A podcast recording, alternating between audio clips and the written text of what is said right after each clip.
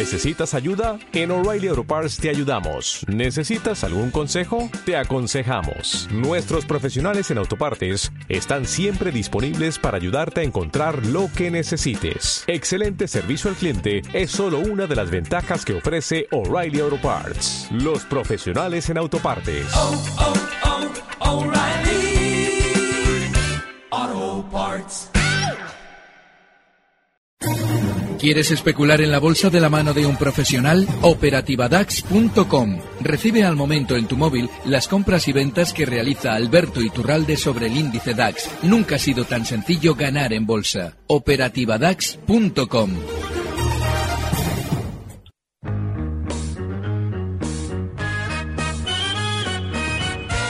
Tardes de Radio y Bolsa, con Laura Blanco. Buscando los recuerdos de un amor que ya murió, que hace tiempo fue mi vida, pero que ahora terminó. Voy buscando las palabras que la brisa se llevó. Voy buscando tus caricias, tus sonrisas y tu voz. Vamos a ver, Alberto Iturralde, buenas tardes. Muy buenas tardes, Laura. A ver, ni- ¿esto es Nino Bravo? Esto es Nino Bravo. Me dado por Nino Bravo ahora. ¿Pero y por qué le ha dado por Nino Bravo, Es que yo tengo, te- yo tengo temporadas, yo no sé si le pasará a los oyentes también. Tengo temporadas que igual me da dos semanas por hartarme de Nino Bravo. Y me pongo Nino Bravo, ahora con lo del Spotify, te pones todas las que quieres, y, y me estoy escuchando Nino Bravo, que claro, que la gente que, te- que, que tengo en casa están hartos de mí porque estoy todo el rato cantando. Y como ahora me ha dado por Nino Bravo, digo, bueno, pues Laura también se va a llevar lo suyo. Así es que aquí tiene Nino Bravo también tú. Bueno, no, no, yo y Miki Garay, el director técnico, y Marta Iser, que está al teléfono, y Alicia Calvete, y Luis Blanco, y Pues nada. María, y los oyentes. A ver, Nino Bravo, Nino Bravo.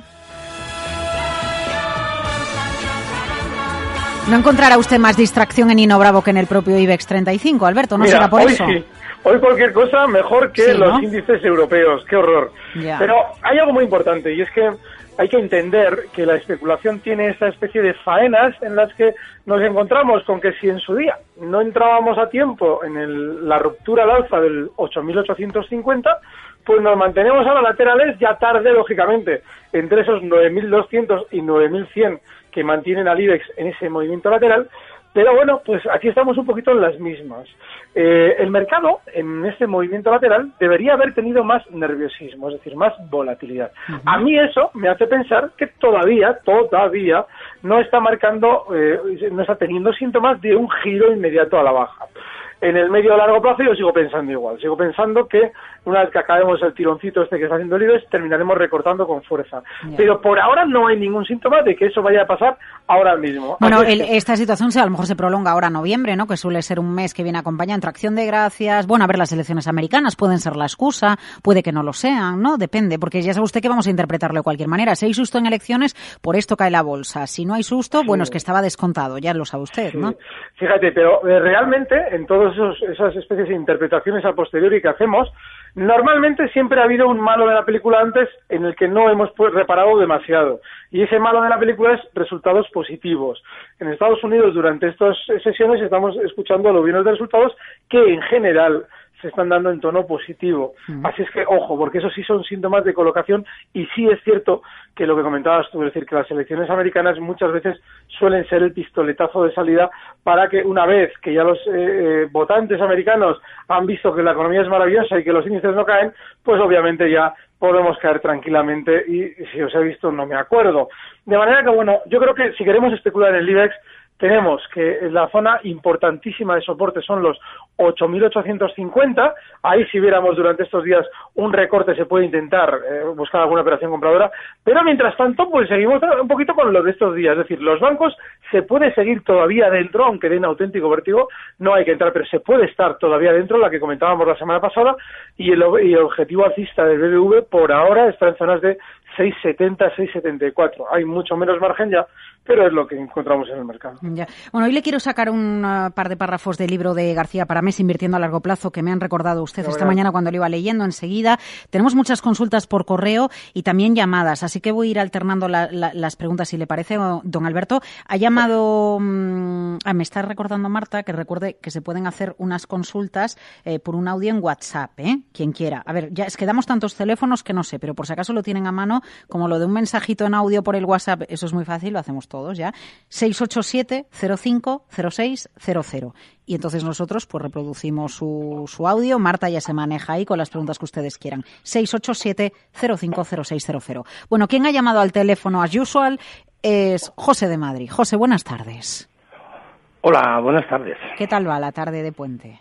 Bueno, va muy tranquilita porque estamos oyendo, por ejemplo, Nino Bravo, maravilloso, vamos. A mí también me da de vez en cuando... ¿Ah, sí? Hombre. Bueno, tenemos Nino aquí un club de fans de Nino Bravo en, el mercado bueno. abierto, ¿sí? Pero yo soy un poquito más internacional también. A mí cuando, por ejemplo, me da por la música italiana romántica, pues pongo a Nina y pongo a muchos. Ole, ole. Eh, Hace cosa de un mes me dio por Nino Bravo y estuve oyendo a Nino Bravo porque, bueno, por desgracia fue uno de los mejores cantantes que hemos tenido y mira, se murió muy jovencito. Esa fue una... Pero bueno. Bueno, ¿y del ¿Qué vamos a mercado? hacer? ¿Y del mercado? Bueno, pues el mercado está muy aburrido. Yo estoy fuera del mercado porque estaba vendido y hemos llegado hasta los 10.660, 40. Y le quería preguntar al señor Iturralme que qué se hace aquí, porque aquí eh, eh, eh, unos quieren subir y otros quieren bajar y nos tienen, como digo yo, locos. Entonces, una posición buena para venderse, me imagino que será por arriba y por abajo, pues a lo mejor si no rompen y se quedan por 10.640. Esa es mi pregunta. A ver lo, cómo lo ve él. Vale. Eh, es muy importante en realidad la fecha. Porque fíjate, a mí todos los años en la operativa DAS me, me van a un correo alguno de los clientes y dice, bueno, pero ¿hay operativa en, en, en Día de Todos los Santos? Digo, sí, y de hecho, desgraciadamente, el problema que tenemos es que esos días, históricamente en Europa, son tremendamente tranquilos y laterales porque hay gran parte del mercado europeo que está cerrado. Véase, Holanda, por ejemplo, es un, es un mercado que cierra.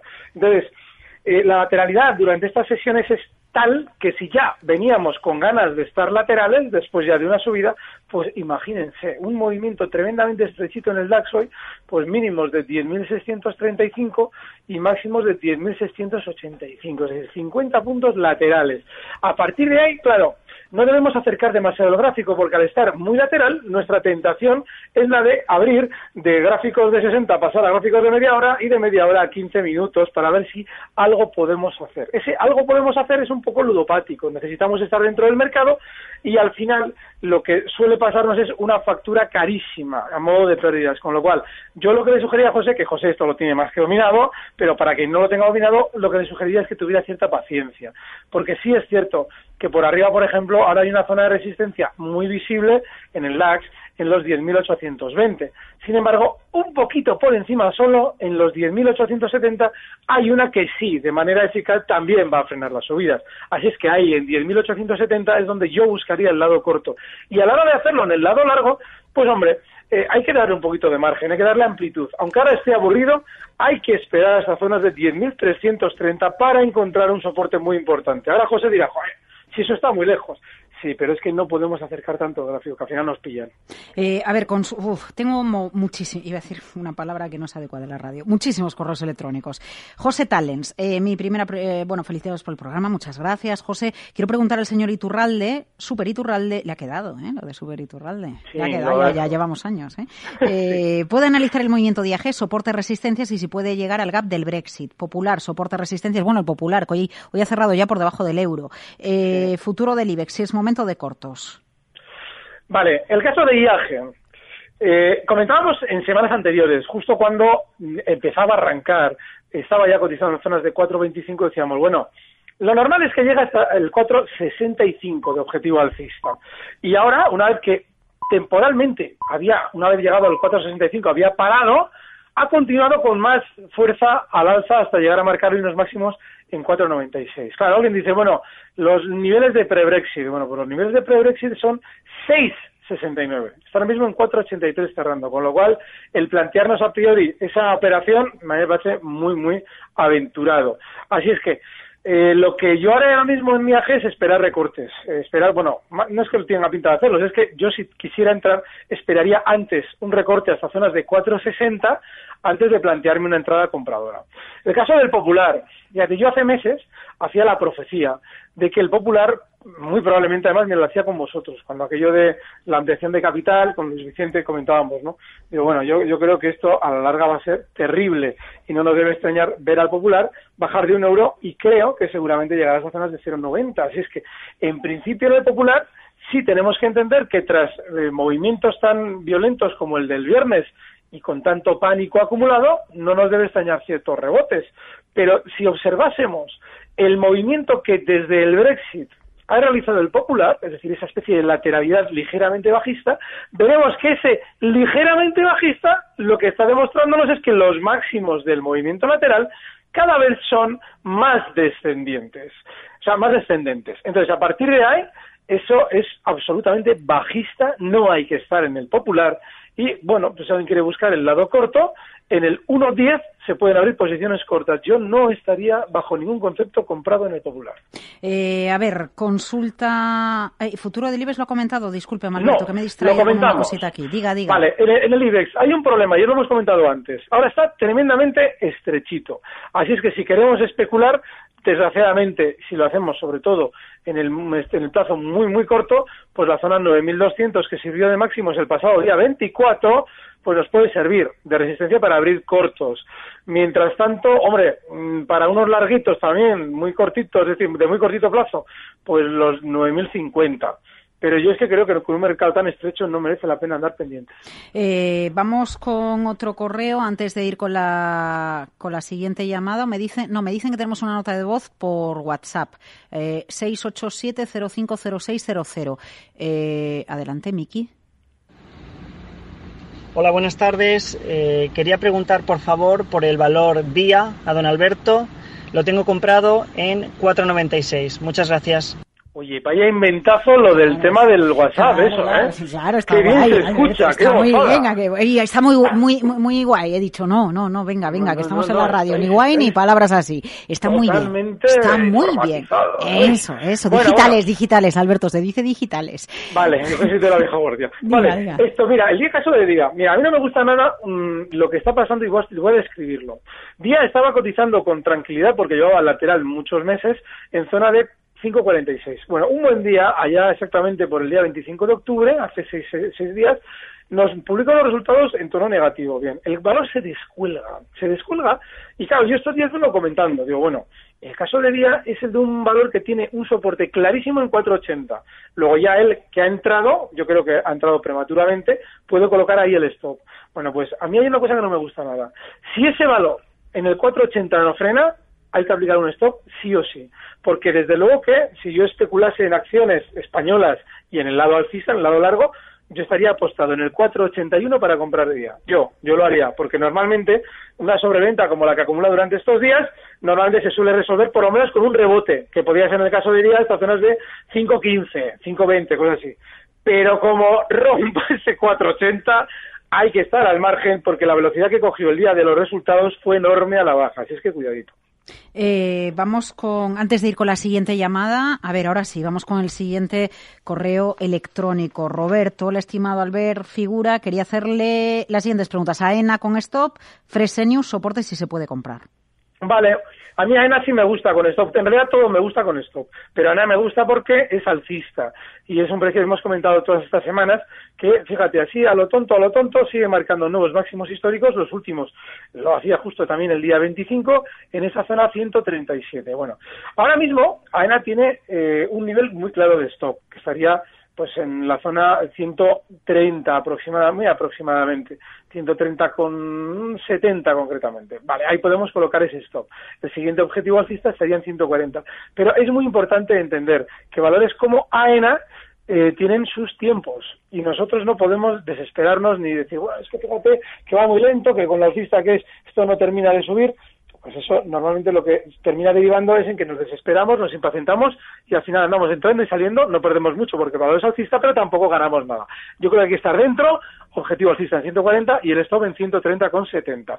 Fresenius, Medical Care, mm, creo que es, ¿no? ¿Cuál de las dos? Medical Care. Venga, pues esta es la que más cerca tengo, esa que la comentamos. Eh, está descendiendo durante estos días y lo está haciendo desde los 74 y lo va a seguir haciendo hasta zonas de, de 70 con 70. Esas zonas de soporte no es el valor que brilló en su día, porque si observan, Fresenio subió con mucha fuerza hasta marzo de 2015, una tendencia alcista de largo plazo maravillosa, pero desde entonces está muy lateral y hay que, hay que recordar que en aquel momento entraba ya en los índices más importantes de Europa, Eurostox, etcétera, ya estaba, es decir, hay que tener ya un poquito de cuidado con estos valores que entran en índices después de haber subido, porque normalmente supone que la casa está repartiendo títulos a los fondos que tienen que replicar a esos índices, con lo cual, Fresenius, bajo mi criterio, solamente se puede intentar arriesgar en Fresenius en la zona 70 con 70 y el stop en 70, inexcusable, no es el que se quiere girar la baja, que tiene toda la pinta. Eh, nos vamos a Vitoria. Josu, buenas tardes. Hola, Josu, buenas tardes. Josu, buena- vamos a intentar recuperar la llamada de Josu. Entre tanto, siguiente correo, don Alberto. Se decía que si se desbloqueaba el tema político, el IBEX eh, subiría 3.000 puntos de media. ¿Dónde están?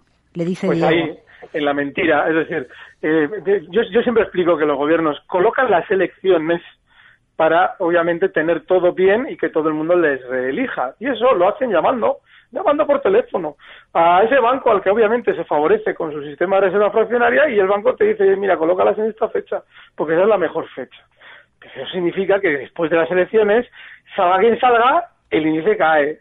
Bueno, pues ahora no tenemos nada que ver con el tema de las elecciones, porque son pactos y acuerdos que, obviamente, pues a veces, con los plazos que tienen ahora mismo, que son súper mm, estrechos, pues los toman cuando los toman. Con lo cual, eso de los 3.000 euros, pues el, el, el, el, el- iba a decir una barbaridad. El que lo dijo, el que lo dijo, pues obviamente igual tenía algún interés en decirlo, pero desde luego lo que no tenía ni puñetera idea de bolsa. Así es que en principio no se crean ustedes todas esas cosas, porque la política en ningún momento influye en la bolsa. Eso ha pasado con el Brexit, la única vez que yo recuerdo en los últimos años, y ya ven como días después todo aquello que iba a ser una masacre se recuperó sin mayor problema cuando todo el mundo había soltado sus acciones en precios irrisorios. No se crean nada. Bueno, no sé si se pueden creer lo que les vamos a contar ahora o no, pero de política estamos hablando en España porque ha jurado hoy Mariano Rajoy su cargo como presidente del gobierno y a lo que estamos todos a la espera es eh, a la espera de conocer eh, los miembros, los ministros que conforman su gabinete, más allá de otras designaciones en puestos de organismos que dependen del Estado.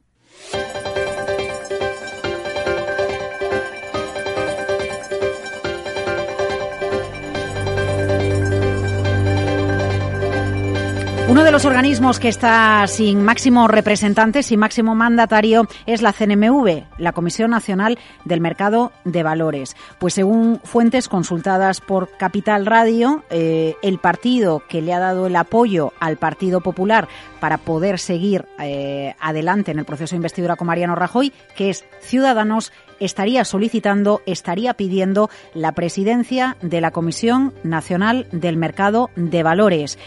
¿Para quién, sobre quién recaería el puesto de la Comisión Nacional del Mercado de Valores? Según nos informan, pues la petición recaería para que ese puesto lo ocupase Luis Garicano, el profesor de la London School of Economics y responsable de Economía de Ciudadanos. Lo último que se había dicho era que el partido Albert Rivera no quería eh, estar entre los eh, ministrables en ese equipo de gobierno que está elaborando Mariano Rajoy, que previsiblemente vamos a conocer en la jornada del jueves, después del puente de Todos los Santos.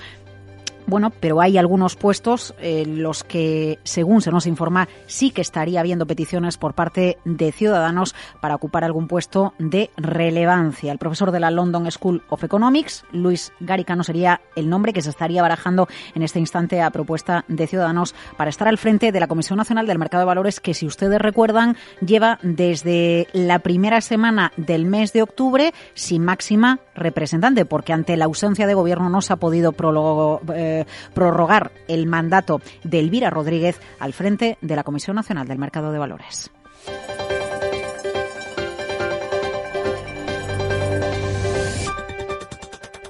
Bueno, era la última hora que nos llegaba las informaciones que, que van llegando a la redacción de Capital Radio. Don Alberto, discúlpeme usted. Estamos en consultorio con Alberto Iturralde, eh, responsable de días de bolsa y muchos correos. Voy enseguida con más y llamadas de Rafael de Toledo. Don Rafael, ¿qué tal?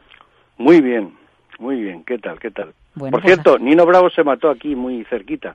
en un pueblo- a todos con Nino Bravo, Miki. No, hombre, pongan- como han casacado, ¿qué quiere que le diga? Yo ya tengo una edad y Nino Bravo era la música que poníamos cuando cuando hacíamos los guateques y esas cosas, ¿no? ¿Eh?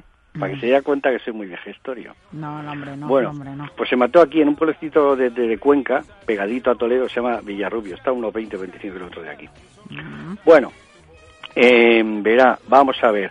Yo un poco lo que lo que le iba a preguntar al señor Iturralde, más o menos me lo ha respondido algo, porque yo le iba a preguntar si- que si le parecía buena idea ponerse bajista en el IBEX, y claro, le iba a preguntar dónde ponerse bajista, eh, objetivo y stop loss. Pero más o menos ha venido a decir que, bueno, pues que la que, que cree que las que se haber alguna bajada va a ser muy pequeña hasta el 9050. Eh, no piensa que puede haber una bajada algo mayor del 9050 que ha sugerido, ¿eh? y, y bueno, y si cree que, que si cree que sí puede ser una oportunidad buena ponerse bajista en el IBEX, pues dígamelo, en fin, ya sabe, junto con su stop loss y su objetivo de ganancias. Gracias, un saludo. Venga, gracias, Rafa, cuídese. Alberto. Porque fíjate, mm, yo eh, cuando eh, entro eh, justo hace cosa de un ratito, digo, bueno, es que está muy lateral, es que hay que esperar a ver si rompe la. No, vale. Ahora mismo, si alguien quiere especular en el mercado, lo tiene muy fácil. Ahora, solamente se puede hacer si no intentamos aventurar lo que va a pasar. Es decir, ahora mismo las mayores probabilidades, tal y cual se encuentra el IBEX, son las de que digas, vale, me abro unos cortos con objetivo bajista en los 8.850, que es donde tiene el primer soporte. Pero eso solo se puede hacer si somos súper disciplinados a la hora de aplicar un stop justo en los 9.260. Como hay 100 puntos, 120 puntos de stop y prácticamente 300 de posible beneficio, la operación está muy bien. Pero claro, estamos un poquito queriendo estar dentro del mercado y obviamente aquí estaríamos especulando con las mayores probabilidades de que antes de romper los 9.260 al alza, veamos los 8.850. Se podría estar, pero con esa estrategia y absolutamente inexcusable el stop, no vaya a ser que finalmente la cosa se resuelva al alza. Bueno, vamos entonces con más correos electrónicos porque sí que tengo muchísimos. A ver, ¿es buen momento para ponerse ya corto en el IBEX? Le pregunta José Enrique, está realizando una vuelta eh, a la Naja o Pulva, que enhorabuena por el programa. Lo de Periscope es una pasada, pero la calidad del vídeo impide ver bien los gráficos. Bueno, tomamos nota o no hemos podido hacer Periscope, pero vamos a estar en ello o también llevarlo al Facebook Live. ¿eh? Por eso no se preocupen que ya lo tengo además hablado con Alberto Iturralde. Stop de pérdidas y objetivo de Bankia y también de Banco Popular. Y también le piden OHL. Así que IBEX, Bankia Popular y OHL. Don Alberto. Vale, en el IBEX lo que hemos comentado, preguntaba si se puede estar corto y sería la estrategia que acabamos de proponer. Le stop en 9.260 inexcusable.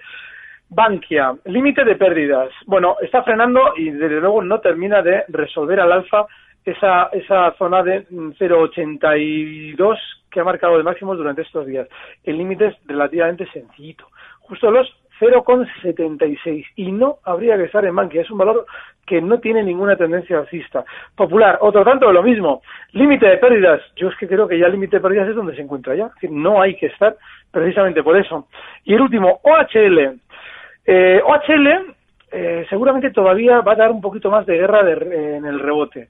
Yo ya no plantearía estrategias bajo ningún concepto compradoras en OHL porque ya todo el pescado está vendido. Las comentábamos por debajo del 3 y han salido fenomenal, pero ya ha llegado a tocar zonas de 4, con lo cual, hombre, está lateral durante estos días, el stop tiene que ser inexcusable en los 3.50 si alguien va a comprar OHL, que cierra en 3,66 y el objetivo alcista justo en 4 euros. Mm.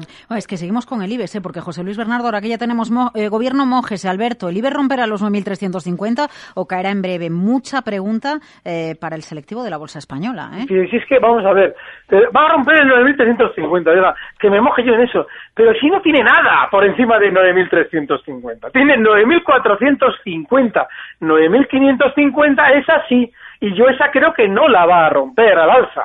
Esa zona sí creo que se podría ver si el IBEX se pone, en cierto modo, eh, las pilas para subir. Es decir, esa zona 9.450, 9.550, pero el 9.350 puede o puede no. Esa es una zona en la que se va a mantener lateral. Nada, una zona que no es relevante. Sin embargo, sí creo que en el mejor de los casos llegaría hasta esos 9.450, 9.550, para luego girarse a la baja, si es que no lo hace. Ahora, estamos teniendo noticias muy positivas en general, y eso es malo para el mercado. A ver, más notas de voz en WhatsApp, en el WhatsApp de Capital Radio, que es 687-050600. Adelante, Miki.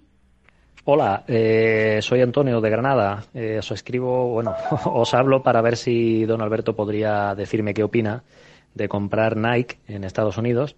la famosa firma de, prendas deportivas, ahora que se aproxima, que está cayendo, parece que está formando una cuña descendente de las que hemos aprendido que tienen implicaciones alcistas.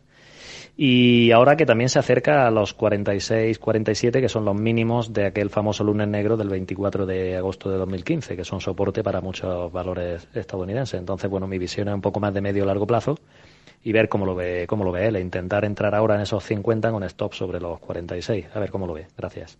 Buah, qué fino. Qué fino, y aparte de que me ha encantado escucharle la voz tan clara, qué fino en lo que ha dicho de la cuña y en los niveles que da. ¡Qué barbaridad! Bueno, muy bien, muy fino. El, soporte más importante ahora mismo en Nike es justo la zona 48,30. Y como a él le está gustando el tema de los gráficos, yo le voy a decir por qué creo que esa zona de soporte es muy importante. Alguien que observara el gráfico en agosto de 2015 diría, bueno, no, es que ahí hay un día, justo el día 24 de agosto, en el que Nike hace unos mínimos en 47 y a partir de ahí sube. Sin embargo, antes, justo en enero de ese mismo 2015, esa zona 48,30 sirve para hacer pivotar el precio y va a ser un soporte importante en el recorte de Nike. Así es que, sí, la figura la ha visto fenomenal. Es una cuña bajista y solamente tendrá implicaciones alcistas si se rompe al alza, que por desgracia eso ahora sucedería. Cotizando la Nike en 50,41, sucedería en 57 ni más ni menos, con lo cual está muy lejos. Pero si busca una operación cerca de soporte, que recuerde, los 48,30, toda esa zona 48,30, 47,50, va a ser soporte y fenomenal visión de gráficos. Es una cuña muy bien dibujada por su parte. Eh, a ver, que tengo pendiente aquí, eh, aunque tengo algunos correos. Ah, bueno, a ver, primero el Sabadell y luego le, leo lo del libro de Paramés. Le escuché la semana pasada su estrategia sobre Banco Sabadell, dice eh, María Rosario. Ha aplicado ya el stop. Ya, es que justo ahí tiene que aplicar. la buena noticia sobre los resultados, que efectivamente llegaron. Entré a 1.23.8, el soporte lo puse en 1.20. ¿Usted aguantaría la posición o vendería? Yo fíjate, yo el 1.23, la semana pasada hablamos mucho del Sabadell porque nos preguntaron en dos ocasiones y una de las cuales nos preguntaban, bueno, el, el soporte, vale, el primer soporte es 1.23, si entró por encima del 1.23 yo ya no estaría. Y dice, bueno, yo he entrado más abajo, he entrado justito, bueno, pues el 1.20 puede servir. Pero a mí desde luego el Sabadell me ha decepcionado porque tenía que haber funcionado mejor. La banca, los dos grandes bancos, BBV y Santander, están funcionando genial. Y el Sabadell lo está haciendo del estilo a como lo está haciendo el Popular. Con lo cual, ojo con ese stop, porque esa zona 1.20, que ya ha citado ya como última zona, que efectivamente puede ser un último stop, debe ser inexcusable, por si acaso. A ver, otra llamada de voz en WhatsApp, 687-050600. Dale, Miki. Buenas tardes. Para el señor Iturral de una consulta. Eh, stop para unos cortos abiertos hoy en CaixaBank a 2.75. Venga, muchas gracias. Pues eh, no es mal, no está mal no, eh, eh, un segundo, una paradita de publicidad vale. y, responde. vale, venga. en un minuto volvemos. Multiplica la potencia de tu inversión con multis de BNP Paribas. Apalancamiento fijo diario por 5 y por 10, alcista o bajista y sin mínimos de inversión. Multis de BNP Paribas, la nueva alternativa a los CFDs con todas las garantías del líder europeo en servicios bancarios y financieros. BNP Paribas. Más información en el 900-801-801 o en www.productoscotizados.com. La inversión en multis requiere una vigilancia constante de la posición y comporta un riesgo elevado si no se gestiona adecuadamente. El inversor puede perder la totalidad de la inversión. Me he quedado loca. Llámalo como tú quieras. Así son los precios del seguro de autos Mafre. Llama al 902-110-111 y sorpréndete. 902-110-111. Si no eres de Mafre es porque no llamas. Mafre, colaborador de Alicante, puerta de salida de la vuelta al mundo a vela. Si eres trader o inversor en bolsa y quieres mejorar los resultados de tu operativa, aprende junto a los mejores traders y analistas del país en un gran evento, Madrid Master Trading 2016. Un encuentro innovador de 30 horas en el que 14 traders de prestigio como Carlos Doblado, José Luis Cava y José Codina compartirán contigo sus estrategias y métodos para ganar en bolsa. Madrid Master Trading 2016, sábado 5 y domingo 6 de noviembre. Patrocina CMC Markets. Inscríbete ya en madridmastertrading.com.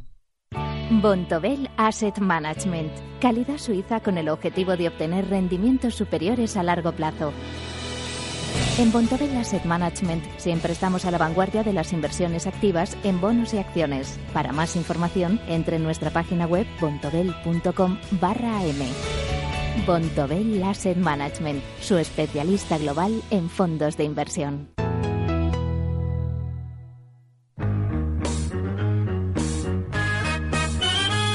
Mercado Abierto con Laura Blanco. Y con Nino Bravo, ¿eh? Y con Alberto Iturralde. Bueno, a Nino Bravo lo ha traído Alberto Iturralde y ustedes nos acompañan mientras hablamos con Alberto Iturralde. Alberto sigue ahí, ¿verdad? Aquí estoy. Bueno, a ver, la última consulta a través del WhatsApp nos pedía eh, un stop para cortos en CaixaBank, ¿no? Vale, comentaba, digo, están bien tirados esos cortos. Está, yo creo que seguramente la banca va a ir frenando durante estos días. Pero hay, una, hay algún aspecto que negativo, que a mí no me gusta de abrir los cortos ahora, y es que todavía no hemos visto ningún giro a la baja, tampoco en CaixaBank. Así es que bueno, yo creo que el, cor- el- que el stop de cortos tiene que ser justo la zona 2,86. Cada alguien dirá, joder, estás dando un 3% de stop. No, es que CaixaBank es tremendamente amplio en los movimientos y aquí hay que ser coherentes. Así es que el 2,86 de stop y el objetivo bajista de esos cortos en 2,53. Y mm, repito, es importante antes de abrir los cortos esperar el giro a la baja que todavía no ha asomado en CaixaBank.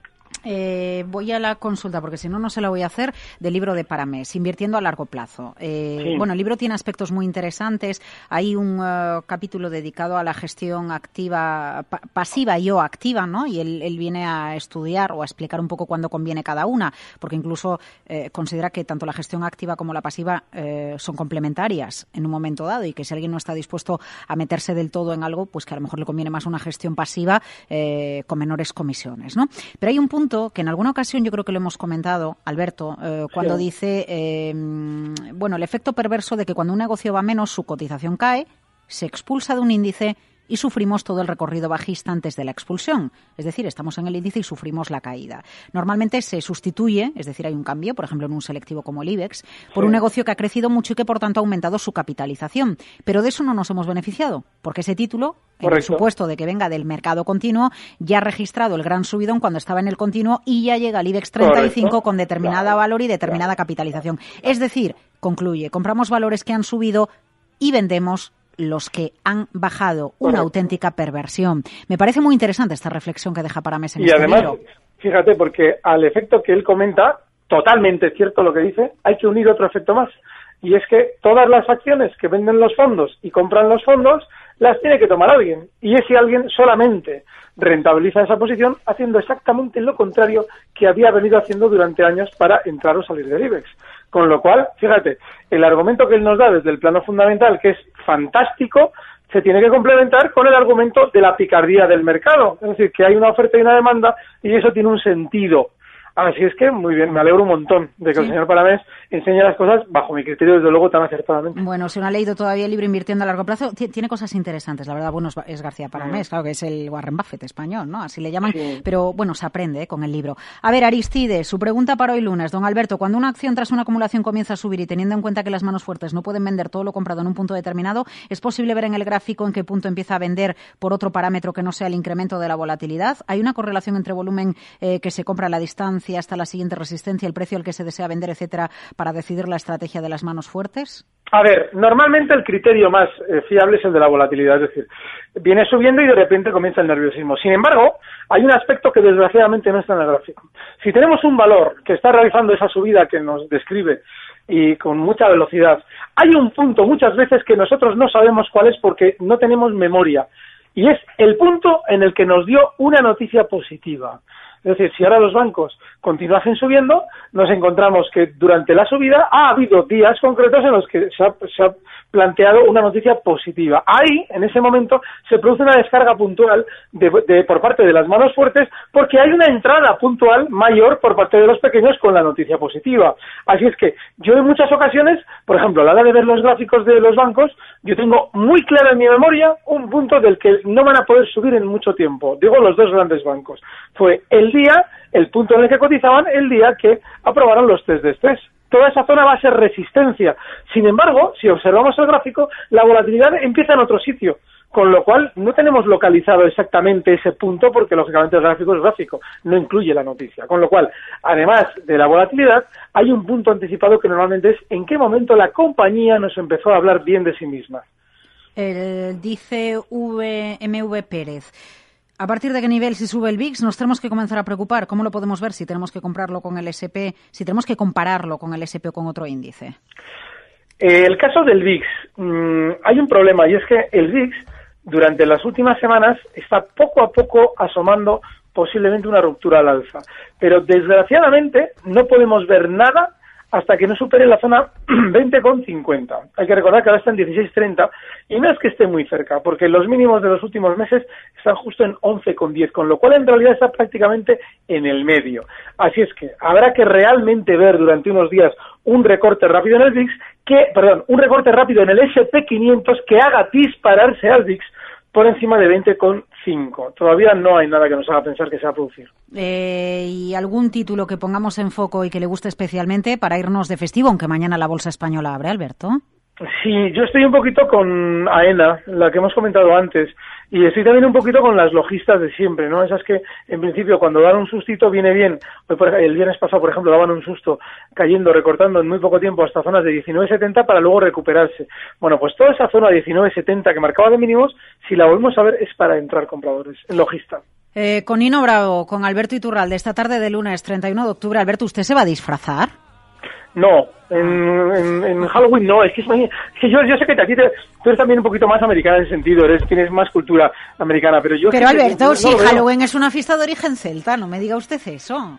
Sí, pero que yo, yo siempre he visto a los americanos celebrarla, pues yo es que pienso que viene de allí.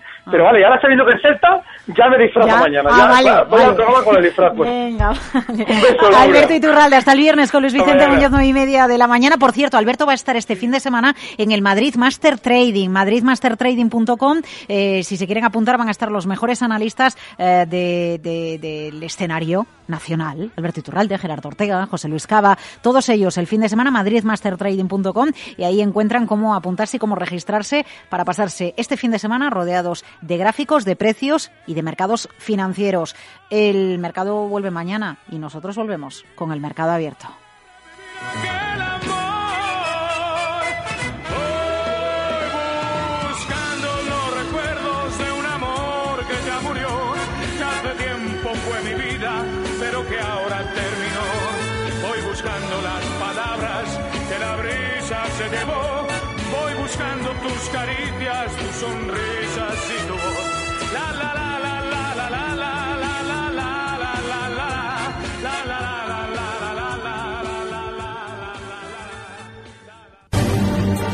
Recibe al momento las operaciones de Alberto Iturralde vía SMS en tu móvil. Operativa DAX.com.